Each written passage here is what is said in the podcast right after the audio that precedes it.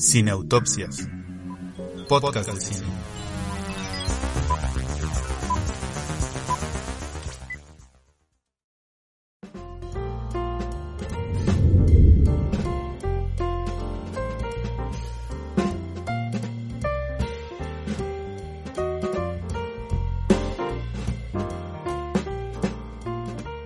Tal, amigos de Cineautopsias? ¿Cómo están? Bienvenidos a un episodio más de Cineautopsias, podcast de cine. Y en esta ocasión vamos a recordar, vamos a comenzar recordando allá en lejano 2017, en que todos llevábamos una cebolla en el cinturón, que estaba de moda en esos días. No había cebollas blancas por la guerra, pero nosotros comenzamos esta aventura llamada Cineautopsias allá por noviembre del 2017 y estamos bien contentos porque estamos celebrando nuestro quinto aniversario de Cine Autopsias Podcast de Cine. Y para eso les hemos preparado pues un especial de aniversario y de las cosas que más nos gustan en la vida y por las razones por las cuales hacemos esto. Que si no es de las, para hablar de las cosas que más nos gustan en la vida, pues para qué lo hacemos. ¿Sí o no? Julio Muñoz, ¿cómo estás? Así es, yo estoy muy contenta de estar aquí, o sea, y precisamente de estar recordando el 2017, ¿no? Eh, o sea, y, y, de todo el mundo prepandémico y, y lo jóvenes que éramos, que ese también es otro episodio, de Way We Were, pero ya veremos ahorita de, de, yo por lo pronto puedo decirles, estoy muy contenta de estar aquí, precisamente de hablar de las cosas que más me gustan y lo que me recuerdan mis ganas de vivir a finales de un año bastante pesado.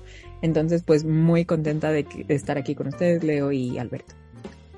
Muy bien, y bueno, pues Leonardo Sánchez ya no necesita tanta presentación, porque ustedes ya lo han ido conociendo a lo largo de este año en las diferentes participaciones que tiene con nosotros, pero no voy a dejar de contarles, de justificar su presencia en este episodio de aniversario porque Leonardo es uno de los fans, seguidores, escuchas, YouTube viewers más antiguos que tenemos. Así que por esa razón Leonardo Sánchez está invitado aquí al episodio del quinto aniversario. ¿Cómo estás Leonardo? Cuéntanos un poquito así de lo que se pueda contar. ¿Cómo te enteraste de nuestra existencia?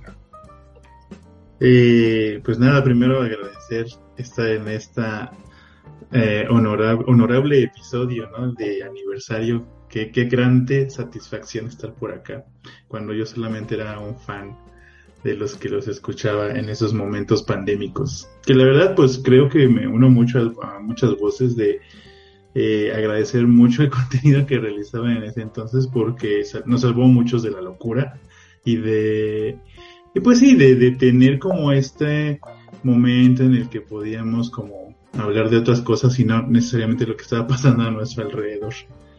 Eh, yo me enteré, pues gracias a que Alberto alguna vez lo comentó en una junta que existía este podcast y pues me dio mucha atención porque pues yo también conozco a Julia de otra universidad en la que laboro. Entonces, este, pues la, la dinámica que tenían y la forma en la que realizaban los podcasts era bastante amena, muy eh, invitaba a, que pudiéramos hacer nuestras propias reflexiones y críticas, entonces me gustó mucho. Y por ahí salió en mi Spotify de las veces reproducidas del podcast de Cine Autopsias, entonces creo que ahí fue cuando empecé a ganar un poquito de atención por parte del productor. Eh, y bueno, pues ya acá como, como algo, eh, un invitado más de esta gran emisión. Muchas gracias. Perfecto. Bueno, ¿por qué no nos cuentas rápidamente, Julio Muñoz, de qué se va a tratar este episodio de quinto aniversario? Pues miren, o sea, primero que nada, si ya saben cómo soy, para que me invitan. ¿No? Entonces esto es como una advertencia del contenido que vamos a ver, porque ustedes ya deberían saber de qué vengo a hablar, ¿no? Si yo estoy aquí, si estoy tan contenta, como, insisto, en este año tan difícil, lo único que me pone así, ustedes ya saben qué es, que son los Simpsons, entonces de eso vamos a hablar, pero no de si los Simpsons y su evolución, y si buenos o malos, y a partir de qué temporada tú ya no ves, ¿no? Todos esos debates que ya sabemos de memoria y que eh, ahorita realmente no son de nuestro interés, porque en realidad ustedes seguro saben que eh, pues dentro de las discusiones de quienes saben, ¿verdad? Se dice que la quinta temporada de Los Simpson es la que tiene o la que llegó justo a su punto, ¿no? Es decir, es una temporada en donde realmente casi cada episodio o todos los episodios, eso es algo que discutiremos ahora, es una joya, ¿no? Que realmente de los episodios más memorables de, de toda la serie en su historia y en sus treinta y tantos años, es en el quinto año cuando encontraron la fórmula para ser los mejores que podían ser y así igualito va a pasar con Cine Autopsias, de tal forma que llevamos cinco buenos años, pero en este quinto año es cuando todo va a cuajar como nunca antes había cuajado. Entonces, bienvenidos a esta quinta temporada de Cine Autopsias, bueno, a este quinto aniversario de Cine Autopsias y qué mejor forma de festejarlo que con la pretendida mejor temporada de Los Simpsons. ¿Ya te enredaste con nosotros? Facebook, Twitter, Instagram. Síguenos en nuestras redes sociales y comparte tu pasión por el cine. Te esperamos.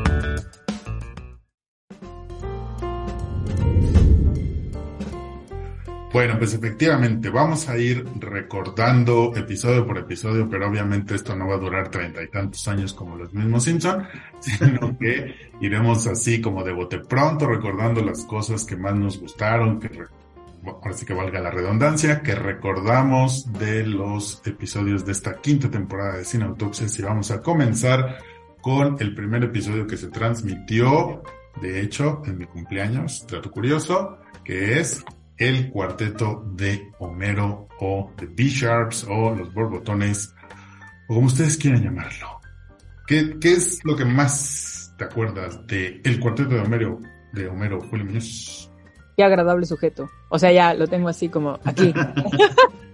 no, en realidad no es casi como una prueba de reflejo, entonces te van a decir, ¿no? Como estímulo de respuesta, de te vamos a enseñar unas manchas y tú nos dices lo primero que te venga a la cabeza cuando tú me dices los borbotones, qué agradable sujeto, eh, o, o, ese chiste en donde Bart le dice a Homero como lo arruinaron igual que los Beatles diciendo que son más grandes que Jesús. De hecho, así se llamó nuestro álbum. Más grandes que Jesús. Entonces, o sea, digamos, eso es como lo primero que, que viene a mi cabeza, porque además a mí me gustan mucho, mucho, mucho los Beatles y entonces que haya salido Harrison ¿no? Me parece así como una belleza de las bellezas y en general todo el episodio, todo el tributo que hacen. Y, o sea, si ustedes ven este episodio, se ahorran ver las horas y horas de documental que también pueden encontrar en, Disney Plus respecto a cómo se hizo este último concierto en la azotea, en donde, como nos dijo George Harrison, eso ya se ha visto antes. Entonces, ustedes nada más vean este episodio y ya están enterados de ese momento icónico de la cultura popular. Pero eso es como lo primero que me viene a la cabeza con este episodio. Eh, León. Quiero una ciruela flotando en un perfume en un sombrero de hombre.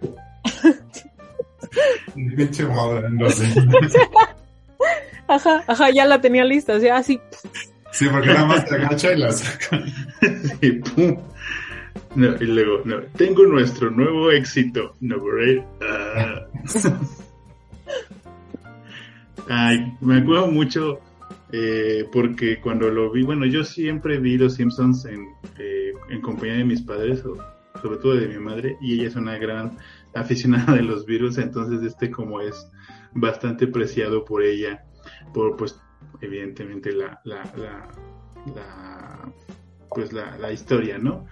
Y es como chiste familiar casi siempre, eh, eh, este de quiero una cebolla flotando en un perfume, todo lo que sucedió con Barney, eh, cuando sacan a, a, este, al señor, no es que al, al jefe Gorgori. Al jefe Gorgori de los borbotones. Entonces, eh, lo recuerdo como uno de los eh, momentos más especiales en casa, sobre todo porque pues fue un episodio que toca grandes fibras en, la familia. Entonces, pero bueno, eh, me, me, me, ha gustado mucho eh, reverlo gracias a esta magnífica propuesta y, y pues nada, a seguir comentando otros momentos Simpsons.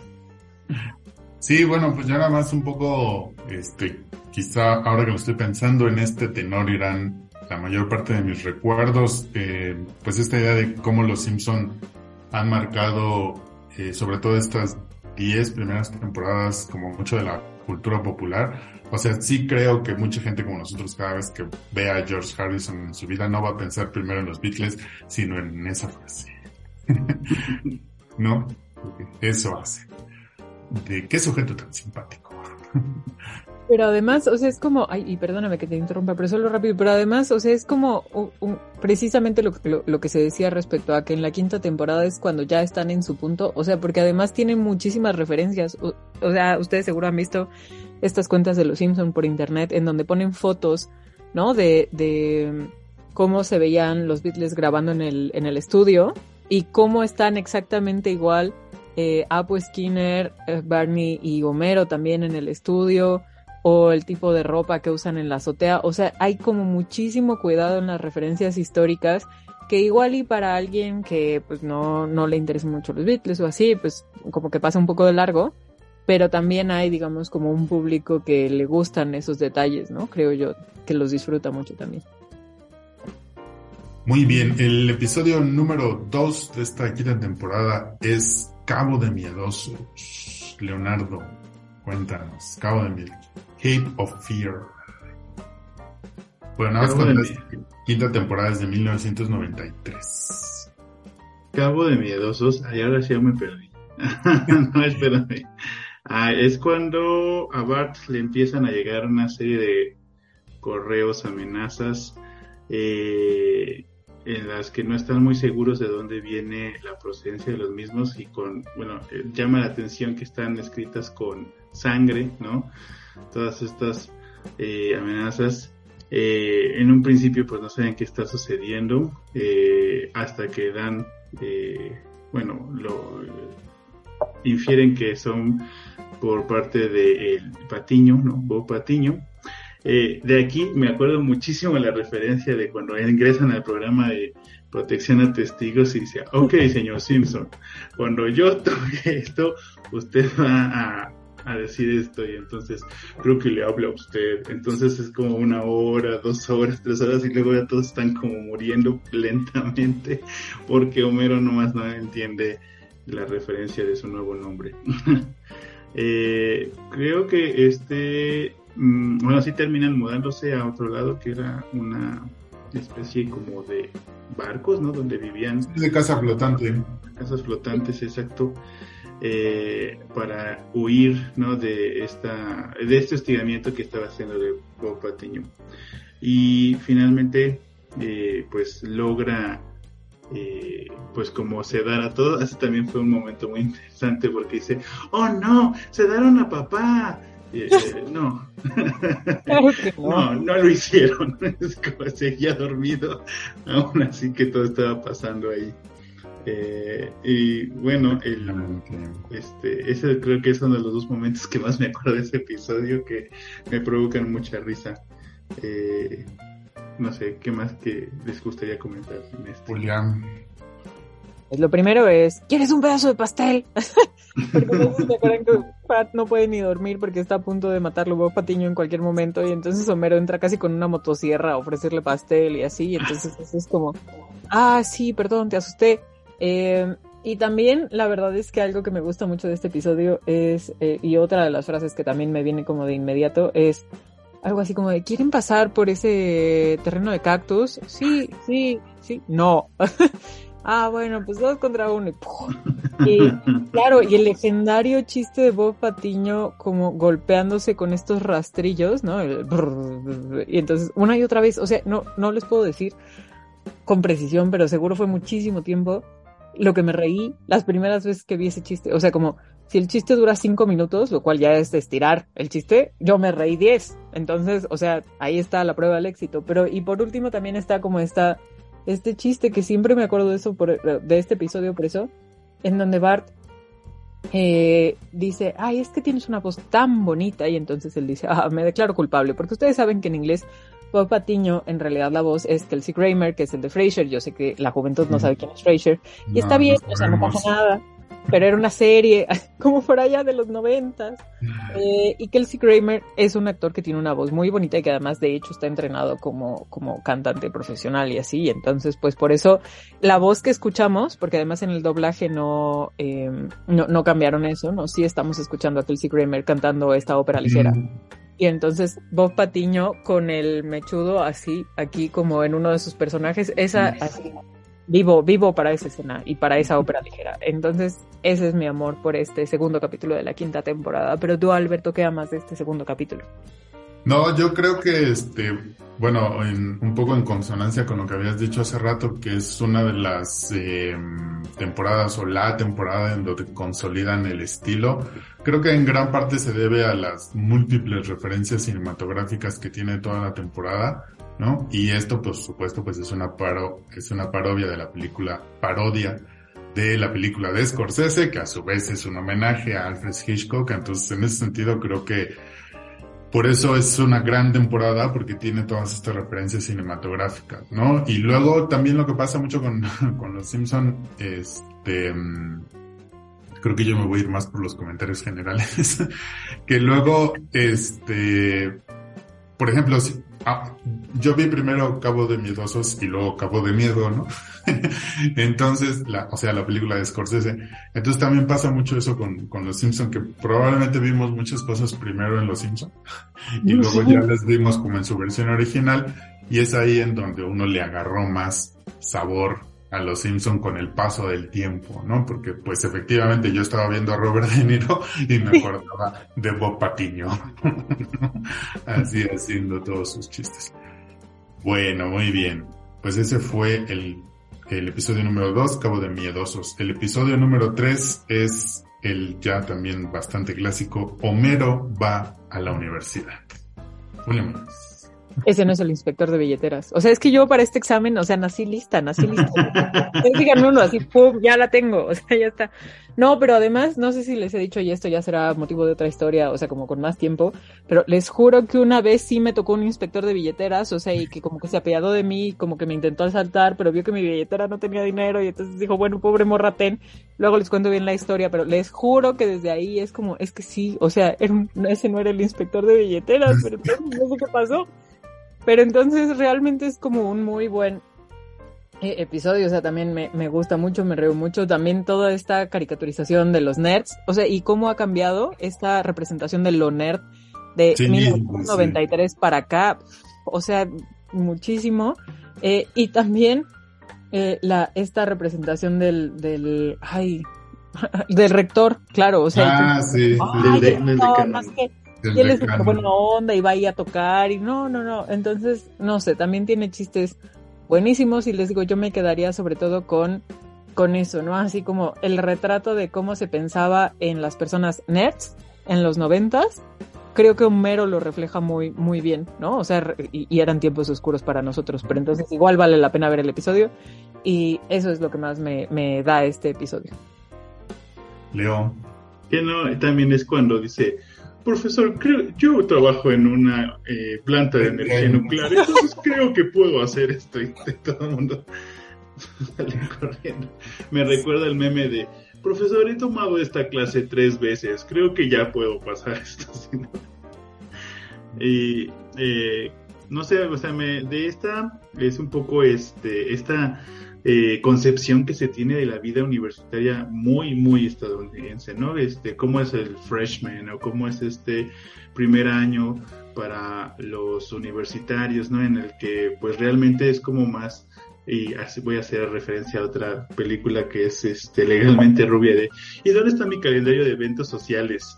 ¿no? O sea, como de aparte de todas las clases que pueden llevar es como qué pasa con las fiestas o qué pasa con la diversión y la integración como, como comunidad universitaria y sobre todo pues en, Estados Unidos que se forman grandes comunidades que son para toda una vida, ¿no? Pues las famosas casas alfa, beta con nombre griego, ¿no? Que, que llegan a, a, tener mucho eh, peso y sobre todo pues que le abre la puerta a muchos estudiantes que, que no tienen esas conexiones. Entonces, haciendo como referencia un poco a lo que sucede en ese primer año eh, veo a ese Homero como totalmente irresponsable y que no cree que tiene una familia y se la pasa acosando pues al, decano y, se roba el cerdo, ¿no? De, creo que de la otra universidad. Y, vaya, este, como que este, creo que es un episodio muy gringo, o sea, pero que tiene tintes que podemos eh, de alguna manera eh, reír con ellos porque pues eh, la, mayoría de las series que, pues, que llegan a México pues tienen esos referentes, ¿no? Entonces, sí me parece muy gringo el, el, el episodio, pero vaya, tiene momentos chuscos que siempre vamos a, recordar. Sí, bueno, por ejemplo, cuando le pone este, alcohol al ponche y dice, mm, voy a ser el alma del campo. y luego actos y digo, ah, alguien puso licor en el ponche, pero sus papás ya vienen por ustedes. no, sí está tremendo. Y bueno, aprovechando esto que decías de que es un episodio muy gringo, sí, probablemente lo es pero creo que es buen momento para destacar, siempre será buen momento para destacar el doblaje, ¿no? Creo que aquí el doblaje logra que el, que el episodio sea chistoso, efectivamente siendo un episodio muy gringo, y a mí quizá la parte que más me gusta es cuando se pone a cantar esa de qué bonito soy, soy intelectual, muy inteligente, ay qué bonito soy. Y eso es mérito del, del doblaje, ¿no? Sí. Ah, porque, bueno, ahora no, no les voy a hacer el control algo por qué, pero los, los vi en inglés y entonces me iba recordando lo que decían en español. entonces era, eso el, el que en su momento nos haya dado risa ese bailecillo, pues viene por el doblaje, ¿no? que supieron ponerle ahí una cancioncilla que como mexicanos nos hiciera sentido. Bueno, vamos con el siguiente episodio, que es el episodio 1, 2, 3, Cuatro es El oso de Burns. Julio Muñoz. Pues miren, en realidad, o sea, de, como lo que decías Alberto hace rato, eh, es que realmente como que no, seguro estoy confundiendo las cosas, pero creo que vi el Ciudadano Kane después de esto, ¿no? Entonces es una de esas cosas en donde uno no se entera, ¿no? Y ves como toda la escena y la bola de nieve que tú, pues, quién sabe, pues es como de, no, o sea, te da risa porque pues es como pareciera así gratuito y exagerado y quién sabe de qué te ríes porque pues te da risa, ¿no? Ahí como el señor Burns en su dramatismo, eh, añorando su infancia y juventud e inocencia perdida. Eh, y que de hecho seguro se puede reconstruir el Ciudadano Kane solo de puros homenajes de varios episodios de Los Simpsons, pero o sea, yo recuerdo que este como que me daba mucha risa y no, no, no había eh, como entendido que casi todo era un homenaje, ¿no? Y, eso me parece también, ¿no? Como de, las joyas de, este episodio, lo que más me gusta de este episodio es descubrir el cuidado con el que estaba hecho y cómo, cómo tenían esa habilidad, les digo, como de llegar a un público amplio que tal vez ni se enteran que es el Ciudadano Kane y no pasa nada y lo disfrutan muchísimo, pero quienes saben qué es el Ciudadano Kane, pues lo disfrutas como todavía más porque ves la clavadez esa que tú tienes ya con ciertas películas y ves esa misma clavadez en cómo hicieron el episodio con esos detalles y creo que eso es lo que más disfruto de, este episodio. Leo. Ese no es como de, también donde salen los Ramones, ¿no? Y que le dice, este, Happy Birthday to you al señor Burns, entonces nos vemos en el infierno. y, y el señor, creo que les gustamos. Eso es como de la referencia que más me acuerdo, que no tiene nada que ver con el ciudadano Kane. Bueno, me acuerdo más de los Ramones porque evidentemente he usado ese video para poder felicitar a algunos de también mis amigos que les eh, que cumplen años. Eh, y bueno, creo que de los momentos que recuerdo más de este episodio es cuando justamente eh, Homero está como entre la espada y la pared entre el señor Burns exigiendo que se le devuelva su osito y Maggie con pues su cara de es que es mi oso y entonces Homero dice lo siento señor Burns pero ni todo el dinero del mundo puede hacer que yo pueda ver triste a mi hija no porque este oso le concede demasiada felicidad que fue lo que él no pudo hacer cuando eh, lo adopta, ¿no? Creo que en la precuela, ¿no? Cuando inicia el, episodio que dice, eh, sí, no sé, me acuerdo cómo se llamaba el señor Burns de niño, le dicen su nombre, ¿no? Entonces, te quiere decir, así con Moti, te quiere decir con estos este, señores ricos acaudalados, o estar con nosotros, que somos una familia que te quiere, y sí, adiós, y se sube rapidísimo al auto. Entonces, recuerdo mucho eso porque justamente es lo que Homero no puede hacer con, pues, con su hija, ¿no? Y a la hora de entregarle el osito. Eh, eh, es uno de los momentos que sí son como bastante importantes y que recuerdo mucho, mucho, mucho. Ah, y el, y el de otra vez llorando, señor Burns, pero esta vez sí compré el shampoo anti, anti lágrimas. no llorarás algo así, ¿no? Y, sí, y llora así. Pero, pero sí, muy buen episodio. Muy bien. Bueno, de, de ese episodio, el, el, también ya clásic, la clásica frase de no sé si es un final triste o un final feliz. Ah, sí, cierto. es un final y basta, ¿no? Yo creo que ese es... Y bueno, pues otra vez hablando un poco en general, eh, precisamente en, en esta quinta temporada pues se va estableciendo ese tono como satírico, como, como burlesco, ¿no? O sea, efectivamente parece ser un, un, episodio serio sobre la infancia, sobre la relación papá-hija y estos acaban con, no sé si es un final triste o un final feliz, ¿no? Entonces ahí ya te va dando el, el, sí, el, el tono de toda la, de toda la temporada y luego pues ya de toda la serie. Bueno, pues ese fue El oso de Burns, que efectivamente pues es un homenaje a Ciudadano Kane. Bueno, luego vendrá el clásico especial Noche de Brujas, en este caso el 4, Julio Muñoz. El diccionario lo define como un acuerdo legal que no se puede romper. Que no se puede romper. O sea, yo amo a Lionel Hutz. O sea, ya. Como entrada, pues, ¿no? Lo amo. Pero así, qué risa, así como, ah, perfecto, no había pizza. O sea, como que ese, ese episodio en general y además como este tono romántico y lindo al final en donde Homero es un desastre, en que lo sabemos, eh, pero le da su alma a Marsh a cambio de pues casarse con ella y así. Entonces, bien a bien, eso es como de los que más recuerdo. Y además qué risa que el diablo sea Ned Flanders. O sea, sí, como, sí, o sea, es, que me hace uno de esos toques así como perfecto, así como le haría a Lenny. Ah, no, es Carl. Perfectirijillo, así, así. Entonces realmente creo que es ese, y claro, también está otra vez, ¿no? Como un homenaje cinematográfico, porque sí, o sea, está el, el Burns Drácula. Uh -huh. ¿no? Eh, en donde también, o sea, se les ha de hacer bien raro eh, a quienes no tengan la referencia, Gary Oldman sí. esta, de por qué Burns sale así, ¿no? Y por qué Drácula tendría que estar así y todo, pero eh, no sé, a mí todos los ep episodios de las casitas del terror me gustan mucho, pero como sale Lionel Hutz, este es así como de mis momentos y chistes favoritos. Efectivamente, León. Este también sale el de el de terror a metro y medio, ¿no? En el que Bart va viendo como un monstruito va des desarmando el autobús, ¿no? Y que nadie le cree y decide, hasta lo, lo, lo atan y dice, quédate ahí, no hagas nada. Y entonces, en su intento desesperado por salvarnos a todos, eh, lo ponen loco.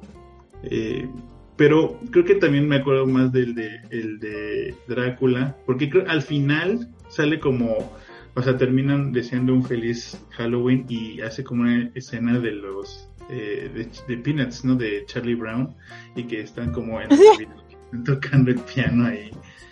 Eh, ese, ese, es como de los destellos que me acuerdo un poco de. Es que la casita del terror, luego yo me maratoneaba la casita del terror en el en el 7 pero pues yo nunca decía, ah, sí, este es de la temporada. Mm, y además decía, ah, ya sí, que sigan y que sigan, porque pues sí, cuando es, eran estas fechas de Halloween, Día de Muertos y hacían esas maratónicas que yo agradecía profundamente, ¿no? porque era risa asegurada.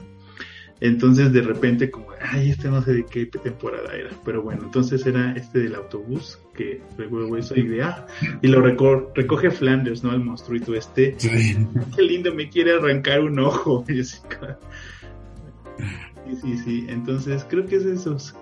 Y bueno, y ya la, la, la famosa, eh, bueno, del que hablaba Julia cuando juzgan a Homero el diablo y que lo convierten en dona, así como se sigue comiendo él, pero soy tan rico y sabroso.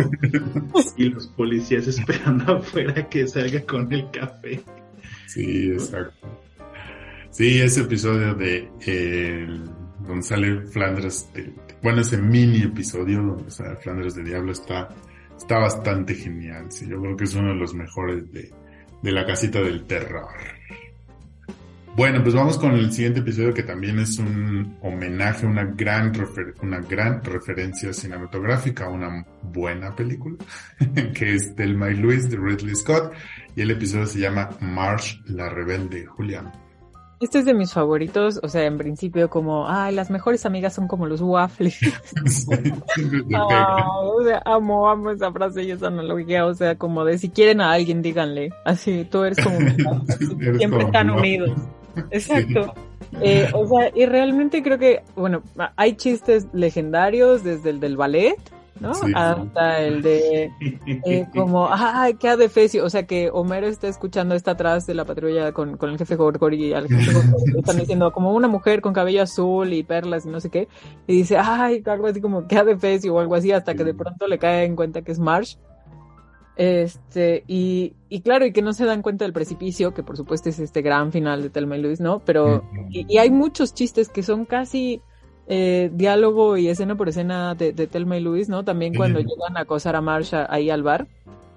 Solo que aquí Marsh le dice, te dije que no. Y ya se va. Ay, sí, dijo, perdón, no, no, entonces me voy.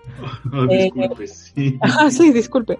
Pero realmente es como un episodio que a mí me gusta mucho porque no, nos permite ver como a esta parte de Marsh que creo que es pues muy triste, ¿no? Pero también muy linda, en donde ella se permite tener como una amistad, un espacio fuera de la casa, fuera de su matrimonio, fuera de sus hijos, y que realmente tenemos estos pocos destellos de ella, así que este por eso me gusta muchísimo. ¿Que no también ahí sale Lionel Hutz, pero cuidando a los niños? Sí, sí, así como, ah, te ofrezco un dólar y las paletas que están en el refrigerador. Hecho. sí. Y esta jaula vacía. Claro. Ajá, y es como de, ay, no, no estamos en el albergue. O sea que de pronto. Así que es así. Sí, ese chiste también. Lo amo. Sí. Es que es un gran personaje el abogado, es un gran personaje. Hay muchos personajes secundarios que brillan un montón Sí, en, en no, estas ediciones y él, uno de ellos es Lionel Hutz. Eh, sí, por supuesto, creo que una de, las cosas que nos ha enseñado los Simpson y creo que de su, en su particular manera de hacerlo es reeducar a la población y que este, especiales tintes feministas no empezó a tener esta adaptación de la película que ya mencionaron. Entonces eh, vemos a una March que ha sido, bueno, en algún momento Homero también lo dijo, es que March, decídete, has tenido como mil trabajos, has sido tal, has sido tal, has sido tal, has sido tal.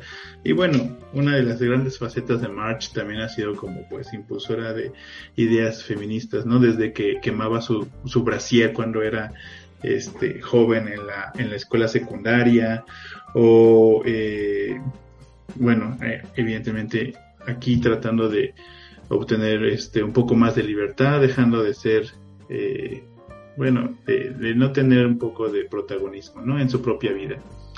No me acuerdo si aquí es también, bueno, supongo porque Ruth tenía a su hija y entonces era la niñera, ¿no? Entonces también ahí es cuando Bart lastima, queda lastimado. No, no, no es ahí. Entonces ahí sí estoy confundiendo porque como sale este... La hija- entonces aquí ya estoy confundiendo, ¿no? ya no necesitas Sí, sí, sí. esto. Pff, entonces, Ah, no, ese es otro. No, este es otro episodio. Bueno, pues ahí me quedo porque estaba yo confundiéndolo con el otro.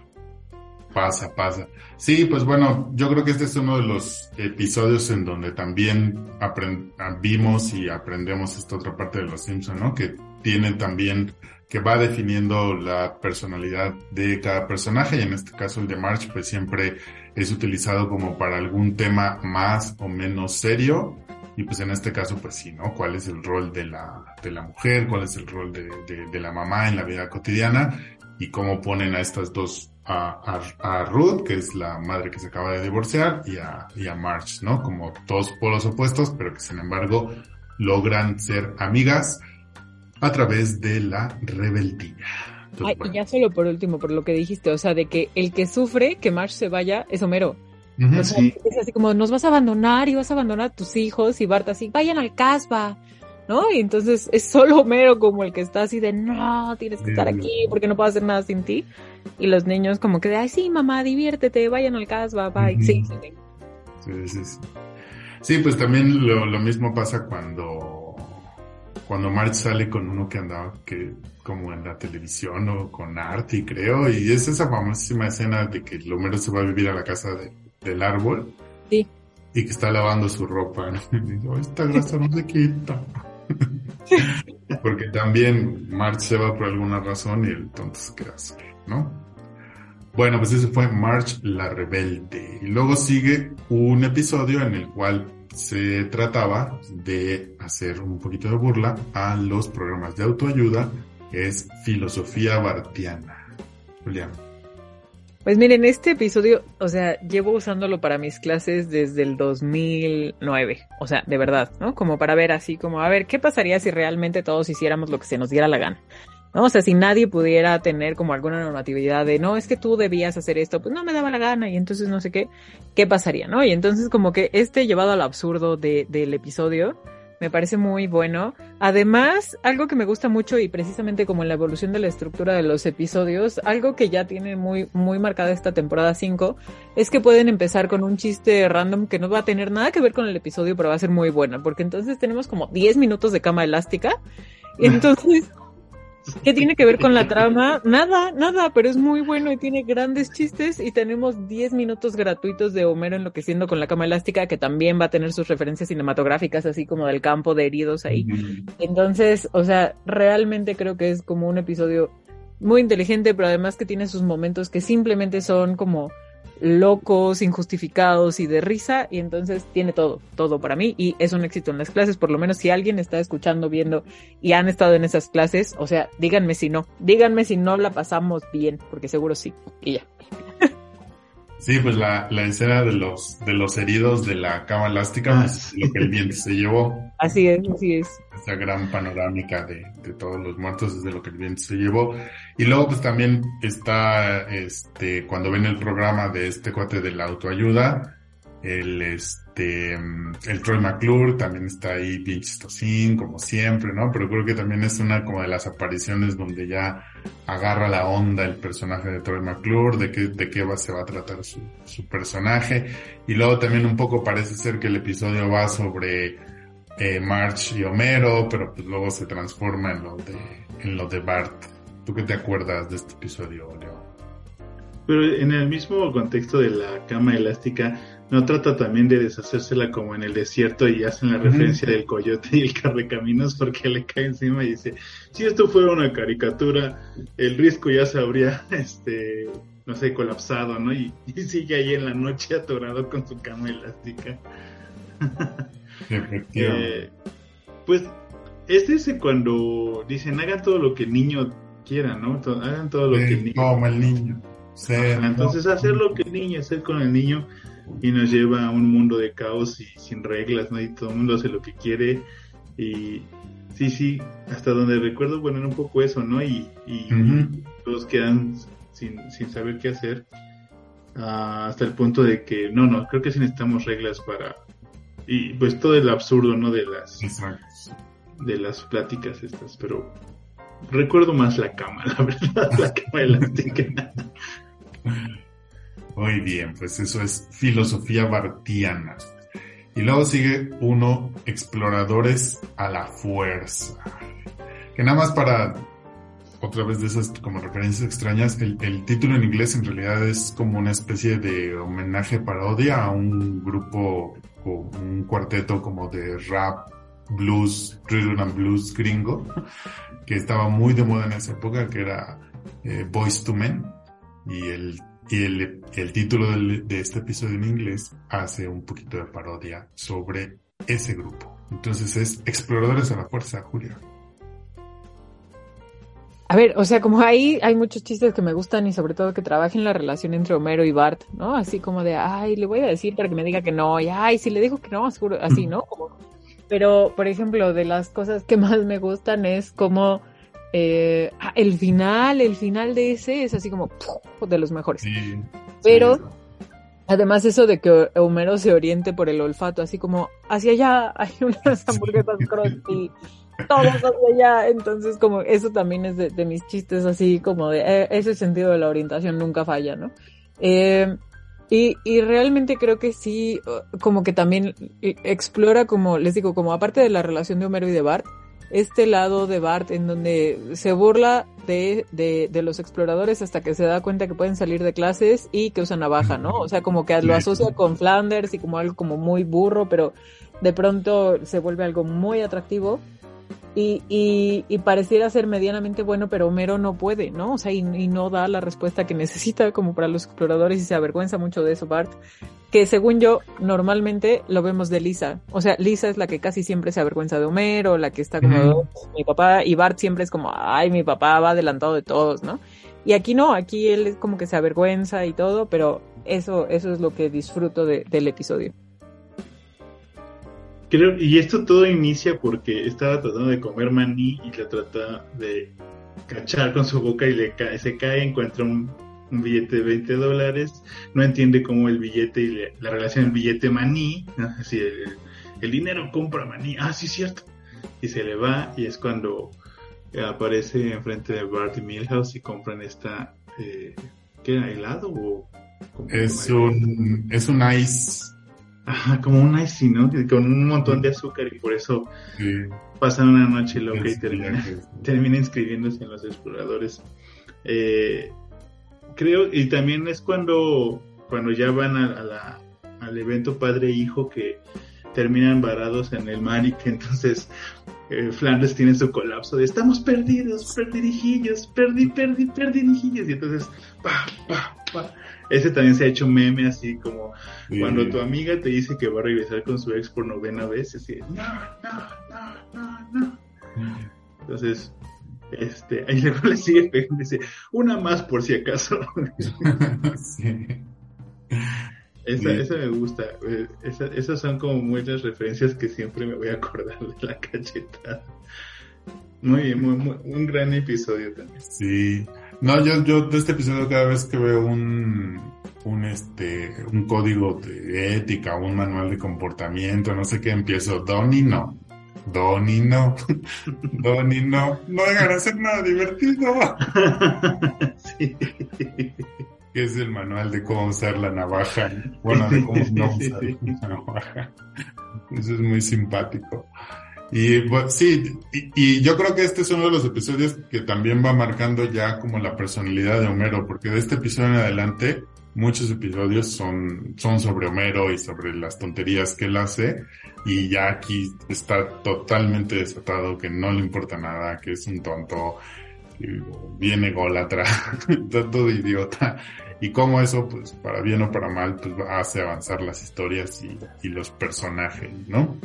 Y creo que a partir de este episodio es donde ya vamos viendo a ese Homero que ya todos conocemos como, como un Homero tonto, ¿no? Bueno, vamos ahora con la última tentación de Homero, Julián. Homero quiere amar. No, y también está como de, el enamoramiento se basa en la atracción física. Habla con ella y verás que no tienen nada en común. Nada en común. Eh, o sea, también es otro episodio que tiene chiste bueno tras chiste bueno tras chiste bueno. O sea, es una cosa impresionante, de verdad no te deja ni respirar. Y en general, eh, como que, claro, me, me, ah, y ya, o sea, y solo me voy a, me voy a ver breve, pero mi chiste favorito es la playera de Marsh. O sea, cuando Homero dice, ah, castigo de Dios, no, porque, o sea, se ve Marsh, pero salió mal en su playera, porque por eso le dieron un descuento y que nada más se oye el... y Homero, no, castigo de Dios, y sale corriendo. Mi chiste favorito del episodio, y miren que hay varios como el de Lisa, pero ese, ese me encanta y les digo, creo que es un episodio que apenas si te deja respirar porque todo el tiempo son buenos chistes. el de Homero, tenemos que hacerlo. Oh, Margo, pero tenemos que controlar nuestros instintos. Vamos a pedir servicio a la habitación. me encanta. Sí, sí. Creo que Margo, eh, quien hace la, la, voz de esta en inglés es Michelle Pfeiffer. Mm. Si no me equivoco. Y por supuesto tenemos la famosa canción en el baño de Oh Margo, llegaste a mi vida y me diste un ¿qué? Un pavo en mi cumpleaños o algo así. Es que la, de verdad el doblaje ahí me mató con esa canción. Y Lisa diciéndole, papá, creo que te estás, este, es una referencia a una mujer que se llama Margo. No, no, no, mira ya. No, no, no quiero mirar. No, en serio, mira. Ah, grandes, grandes, grandes chistes, grandes referencias. Y alguna vez leí que se especulaba que en el final podía haber sido que sí, ciertamente Homero no le había puesto el cuerno a March, pero que eh, como que se, nada, ya en, cuestiones más este, escépticas, ¿no? Que pudo haber sido que Homero se estaba imaginando que en realidad sí era mago, pero a través de March, ¿no? Pero bueno, ya son unas, este, pues sí, unos pensamientos muy raros, Pero sí, gran episodio, me gusta, me gusta mucho. Sobre todo ese momento en donde le dan las galletas de la fortuna y saca la de encontrarás un nuevo amor, corte se acabaron las galletas de quédate con tu esposa. Yo sí creo que muchas decisiones las tomamos de esa manera en la vida. Así, así de cerosas. Si nos hubiera salido la galleta de quédate con tu esposa, otra vida habríamos tenido. Pero bueno, es mi favorito eh, episodio. Bueno, vamos ahora con uno de los más celebrados, que es Springfield Próspero. Yo en mi vida cotidiana, o sea, porque pues así está, así está la vida y así está el mundo en 2022, o sea, me veo cotidianamente usando la frase de yo lloré, Maggie rió y todo fue una confusión, o sea, el chiste de, del coco que podría estar en la casa, o sea, híjole, cómo me reí con ese chiste las primeras veces que lo vi y también con el chiste de la cumbancha volante, el que supa. o sea, no, no, no. ¿Qué, qué chistes? O sea, y además como esta referencia, ¿no? Que una vez más les digo, funciona en tantos niveles, porque eh, todas estas referencias a, referencias a Howard Hughes, que si no vieron la película del aviador, por ahí también la pueden ver y como checar un poco este personaje, eh, pero sí, o sea, realmente creo que, híjole, o sea, que, que Marsh tenga un problema, ¿no? Que Homero no ni lo vea, ni ayude, ni nada. O sea, es, es como muy bueno, claro, y, y, ya, o sea, con esto termino, pero Barney diciendo como, ay, Marsh, un caballo se iba a comer a Bart, ¿no? O sea, como todo, todo en ese episodio, todo otra vez es una joya de inicio a fin, no tiene desperdicio, lo amo, 11 de 10. Sí. Pero no, no, podemos olvidar el. Pues no soy un estado, soy un monstruo. Porque además fue mi disfraz para este Halloween. Entonces tengo que agradecer esta gran referencia de Florida a los Simpsons, ¿no? Porque eh, efectivamente March no tiene tiempo para, para otra cosa más que el juego. Homero termina siendo el disfraz de, de los estados para Lisa y, y de hecho lo premia, ¿no? De los niños que no tuvieron ayuda por sus padres para hacer su disfraz y Lisa con una naranja pegada y una alfombra y no sé qué es. no, es que ese, ese siempre va a estar. Ah, y Idaho, por supuesto, en Rafita. es que nada más es una hoja, ¿no? Un gran capítulo. Que además la, eh, el estado Idaho sí se parece a una hoja de, papel. Ay, vean, no, o sea, no, no estaba, este, no era impreciso. Eh, a mí lo que me gusta de este episodio es el rol que juega Bart, creando su, su propio casino, ¿no? Llevando a los artistas, toda la cosa. ¿no? quiero que hagas, a ver, quiero ver que tú hagas tu propio casino, así que... sí, está, está bien padre eso. Bueno, ese es Springfield Próspero. Vamos ahora con un episodio en donde eh, el, papá de, Homero tiene cierto protagonismo y es, es, Homero detective. A ver, la, o sea, creo que ahí como que algo que, que, queda ya muy reflejado es también el papel de Homero dentro de su comunidad para mal, ¿no? Así como lleva así un liderazgo mal guiado, para una muchedumbre iracunda que viene a bien, pues solo tiene como, no, así en, general, eh, como, como mala ubicación. Y, y yo creo que también, eh, o sea, eh, está como el, el, el saco de perillas, ¿cierto? O sea, como de, ay, sí, vamos a golpear con un saco de perillas. Y la referencia de Lisa de, pero entonces, ¿quién vigila a la policía? o sea, y que también es como un problema filosófico ahí, en una línea de Lisa, así como de, pero fíjense, o sea, tiene que haber un monopolio del poder, porque si no, no sé, que. Entonces, creo que además es, insisto, como un episodio que tiene muy buenos chistes y todo, pero también me gusta el tipo de reflexión pues que puede generar, ¿no? Como desde el papel de, de, Homero dentro de su comunidad y les digo esta cuestión de por qué no podríamos multiplicar así nada más fuerzas de vigilancia comunitaria sin que eso como diseminara la violencia en general. Entonces también episodios. Sí, yo, yo es que sí no soy muy, muy, muy fan. Pero a mí lo que más me gusta es la referencia a Doctor Strangelove, cuando con la, la bomba que se, que se lanza Homero del, del avión. ¿no? Pero tan adelantado siempre su época diciendo, o sea, la policía no actúa, entonces tienen que crear autodefensas los, uh propios vecinos para poder dar con el con el este el ladrón, ¿no? Que creo que se roba el saxofón de Lisa y algunas otras pertenencias, pero así como de, ante la ineptitud de la autoridad, así como de, ¿por qué me suena tanto a veces esto? Y luego el ladrón mucho más este listo que ellos diciéndole, ah, escondí el botín en tal lado y todo el mundo va a buscarlo mientras él escapa. Este, bueno, pues esos son los únicos momentos que me acuerdo mucho. Tampoco me acuerdo, eh, o sea, solamente de que el abuelo le dice, yo sé quién es el ladrón y nadie lo pela como cuando dicen que tomaron clases para, para olvidar al abuelo o, descartar todo lo que dice el abuelo. ¿Se acuerdan cuando tomamos? Ese también es un chiste de mi familia. que dice mi padre mucho de, yo sé que tomaron clases para no escucharme, pero...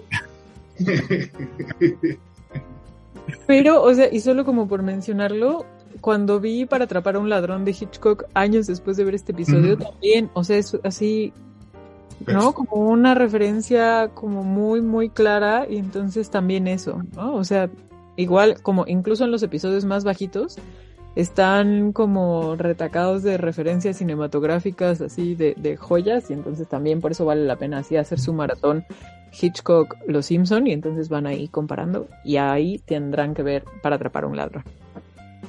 Efectivamente. Bueno, luego sigue uno de los episodios que probablemente tiene una de las líneas más famosas de, todas las temporadas de Los Simpsons, que es el episodio se llama Bart se hace famoso. El del yo no fui. Yo, no, fui. Yo no fui. Yo no fui. Pero bueno, a mí lo que más me, me gusta de es cuando ya están, cuando ya es famoso y está en la escuela y todos lo están viendo ahí así. y, y, Martin le dice, este, haz lo tuyo, Bart. Ese también ya es de la cultura popular, haz lo tuyo. Pero verás que en España dice, o sea, en el yo no fui creo que tiene como bastante, o sea, cabe, muy bien, ¿no? O sea, o sea benditos este, dobladores. En España, yo no he sido. Yo no he sido. Y así como, ¿qué? ¿Cómo? Pero además ahí al final está el chiste buenísimo de Lisa de ahora puedes volver a ser tú en lugar de ese personaje bidimensional del cliché y salen como todos los personajes así como ay caramba oh así no o sea como todo todo así todas las frases excelente exacto a mí ese chiste como como una burla propia de, de los personajes y así también me gusta mucho como cómo cierra ese episodio sí Sí, y este es otro de los que tiene esas, esas secuencias que parece que no van a ningún lado porque es que van a la fábrica de cajas. Sí. y entonces está uno ahí sufriendo con el bar, el tour súper aburrido de la casa de fábricas y luego ya se escapa al, a los estudios de televisión y ahí conoce a Crost y lo hace su asistente y viene esta parte de que ya está hasta el gorro del show, de, de trabajar en el show business porque nada más lo trae de esclavo hasta que llega el, el, el momento, ¿no? Entonces pues también está esta parte como de la reflexión sobre el, mismo trabajo en la televisión, ¿no? Que es como parece ser un trabajo muy glamuroso, pero bueno, pues si no, si no sales en la, en, en a cuadro, pues probablemente no, es un trabajo como cualquier otro. Y luego pues también esta reflexión sobre qué rápido pasa la fama, ¿no? Y luego ya de ahí la frase de Lisa y el último chiste que, que nos acaba de decir Julio. Entonces, este capítulo creo que vale mucho la pena también un poco por eso, ¿no? Porque sí empieza ya a mostrar como esos famosos, esos famosos 15 minutos de, de fama que se supone que todos vamos a tener o ya tuvimos, pero cuán, cuán rápido van a pasar, creo que sí lo, lo muestra de una manera muy, muy, muy contundente, ¿no? Bueno, pues eso fue Bart se hace famoso. Luego vamos con uno que también tiene así que cada frase del pinche Homero, que es Homero y Apu. Ah, ese es un gran episodio. a mí sí me gusta, a pesar de que creo que la gente no es como de sus favoritos.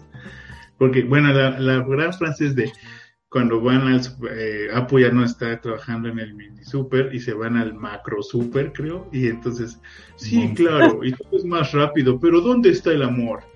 Queremos decirle, queridos clientes, que los queremos mucho. Ah, yo me sentí así como Costco hablándole a la gente. Sí. Y a mí me gusta un poco porque esta referencia de Florence Arabia cuando van a encontrar la sabiduría en la India para que pueda recuperar su mini super y que tiene solo le puede hacer tres preguntas y Homero se las gasten. ¿En serio es usted? ¿De verdad? Sí, y ahí, bueno, muchas gracias y todo el viaje que se aventaron hasta la India para, además, se ve cómo sufren las peripecias de estos estereotipos de la India, ¿no? En, en el tren y cómo van subiendo la montaña con los Sherpas y no sé, eh, y bueno, cuando cantan ¿Quién necesita un mini super? ¿no? Y ese es uno de mis episodios favoritos, sobre todo porque Apu también es uno de esos personajes que no brillan mucho y este fue como el episodio de Apu y sobre todo el Apu antes de que lo emparejaran forzosamente en la, en la serie. Entonces, a mí, yo lo disfruté mucho, mucho, mucho, sobre todo por esta, esta, este brillo que le dan a él. A mí me gusta que es otro episodio en donde Homero se intoxica con comida por su propia culpa, o sea, como una más, ¿no? Porque claramente no va a aprender, o sea, y me puedo identificar y lo entiendo, pues. Pero además me gusta mucho como el, el chiste de la cámara en el sombrero, la cámara oculta en el sombrero, y de Apu haciendo y así cuando se crea abeja. Es como de, ay, mi Apu bebé, exacto, es como pasa su tiempo el solito en el Quickie Mart. Y sí, la canción es muy buena y es más, creo que hasta como en algún momento o, estuvo nominada. O sea, como que la canción fue un éxito en su momento y creo que es muy buena canción. Además, cómo la recuperan después y entonces se ve a Apu todo triste, ¿no? Así como, ay, tú, así, yo sí necesito mi Quickie Mart. Entonces sí, también yo, yo estoy de acuerdo que es realmente un muy buen episodio y por supuesto, el, usted es el jefe de los mini super, gran chiste. Sí, ¿estás seguro? Sí, así y ya. Sí, nosotros una vez, mi hermana y yo, se lo aplicamos a un amigo de ella. así que le, dijimos así, no, tienes tres preguntas. Y ya mi hermana se las gastó diciendo ese chiste. Así, así tal cual lo hicimos. Bueno, pues efectivamente un gran episodio. Ah, bueno, y, el clásico, ya llegamos a la India, ya llegamos a la India, ya llegamos a la India. A donde quiera que uno vaya avanzando, tienes que decir eso en tu camino, ya llegamos a la India, ya llegamos a la India. Llegamos a la Por supuesto. Muy bien. Bueno, pues luego otro de los episodios icónicos de esta, de esta temporada es, será Lisa bueno, ¿cómo, es el oficial? Eh, porque aquí le puse así nomás. Contra la Baby Malibu. Eh, sí, así es. Ah, sí, y Lisa contra Stacy Malibu. Hola, Pues ahora no estoy muy ebria, se ha convertido como en un, clásico también ya, pero, o sea, el, ay, no me pregunten, solo soy una chica, o el, ay, ¿por qué no arreglamos todo con un gran tazón de helado de vainilla, no? Y que Marsh lo acababa de decir también. Y, y realmente, pues sí, o sea, ustedes saben que, que este episodio va a ser de mis favoritos porque ustedes ya saben que, que Lisa me, me, gusta mucho, pero además, o sea, dentro, ya, ya, ya luego eh, habrá tiempo de profundizar en este episodio, pero algo que también me da muchísima risa es como Wandulo Smithers es así como avienta niñas, así como, no, no, yo la necesito porque tiene un sombrero nuevo. Entonces, esa, esa pasión de Smithers también me da mucha risa y, y me parece como un gran episodio también. Gran episodio. Te, llevaste todos los momentos mágicos, Julia Muñoz.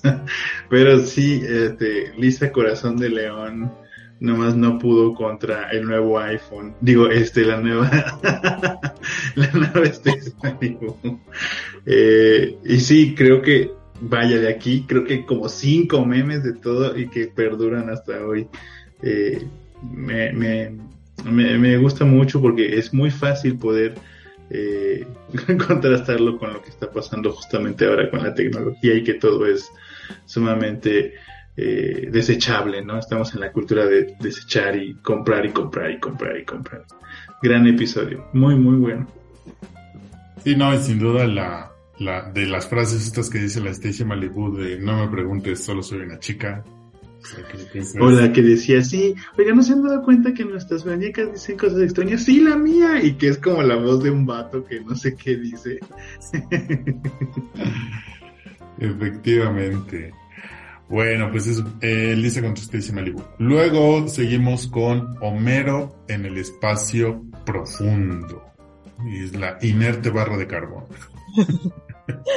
Además ahí, o sea, es como un episodio trágico para Barney, ¿no? O sea, como que Barney siempre tiene así el, el, destino sobre sí mismo y como que no, no puede, o sea, a pesar de que como que tiene estas varias oportunidades, es su peor enemigo y entonces así cuando recita lo de Pedro Pérez Pereira, primer pintor portugués, ¿no? Y entonces es como, no, no sé, ya tiene todo y al final a Homero siempre le va bien independientemente de lo que sea. Eh, y, y, no sé, ¿no? A mí como de, de, este episodio además lo de las papitas, que por supuesto, o sea, más allá de la referencia, ¿no? Como de Homero flotando. Y solo como porque vi este dato en, en, internet alguna vez de que hay una copia de este episodio en la inter, eh, Estación Internacional Espacial eh, de, este episodio para que los astronautas que están allá flotando vean, vean a Homero flotando, lo cual me pareció muy bien, muy apropiado. Eso sí se necesita en el espacio exterior. Todo lo demás, no sé, oxígeno tal vez no. Este episodio de Los Simpson. Claro, con la música de 2001, bueno, no de 2001 de la novia azul, pero eh, sí, sí. Sí, no. Cañón, cañón. ¿Leo? No, pero era que decía Julia, cierto, de que a Homero todo le sale bien eh, porque vas a tener, hay otro personaje, ¿no? Que justamente le reprocha eso, que es el famoso Frank Grimes, Grimito, en el que dice, ¿no? ¿Por qué todo te sale bien y tú trabajas aquí, tienes esta casa y yo vivo en este lado y no sé qué? Pero es cierto, ¿no? Y la, la suerte siempre le ha sonreído a y personajes como a este eh, Barney o a este otro señor, eh, pues muestran la realidad de cómo el desinfortunio pues puede perseguir a otras personas y no necesariamente Homero. El de las papas, icónico, ¿no? Siempre, siempre. Momento Simpson espectacular. Pero al mismo tiempo, el, el, episodio empieza con que les van a dar el, el, empleado del mes o del año, algo así, y ya él es el único que falta, y le se la dan a una inerte barra de carbón y el episodio acaba que el reconocimiento va para la, inerte barra de carbón, ¿no? otra vez, pues es establecer el, el, tono de tu serie, ¿no? Parece que quieres decir algo bueno sobre Barney, sobre Homero, sobre lo que sea, pero pues cuál. La cosa es terminar con algo más bien absurdo, satírico, como una inerte barra de carbón. Bueno, sin duda uno de los más episodios más raros y que incluso se dan el lujo de decir un chiste sobre eso es Homero ama a Flanders.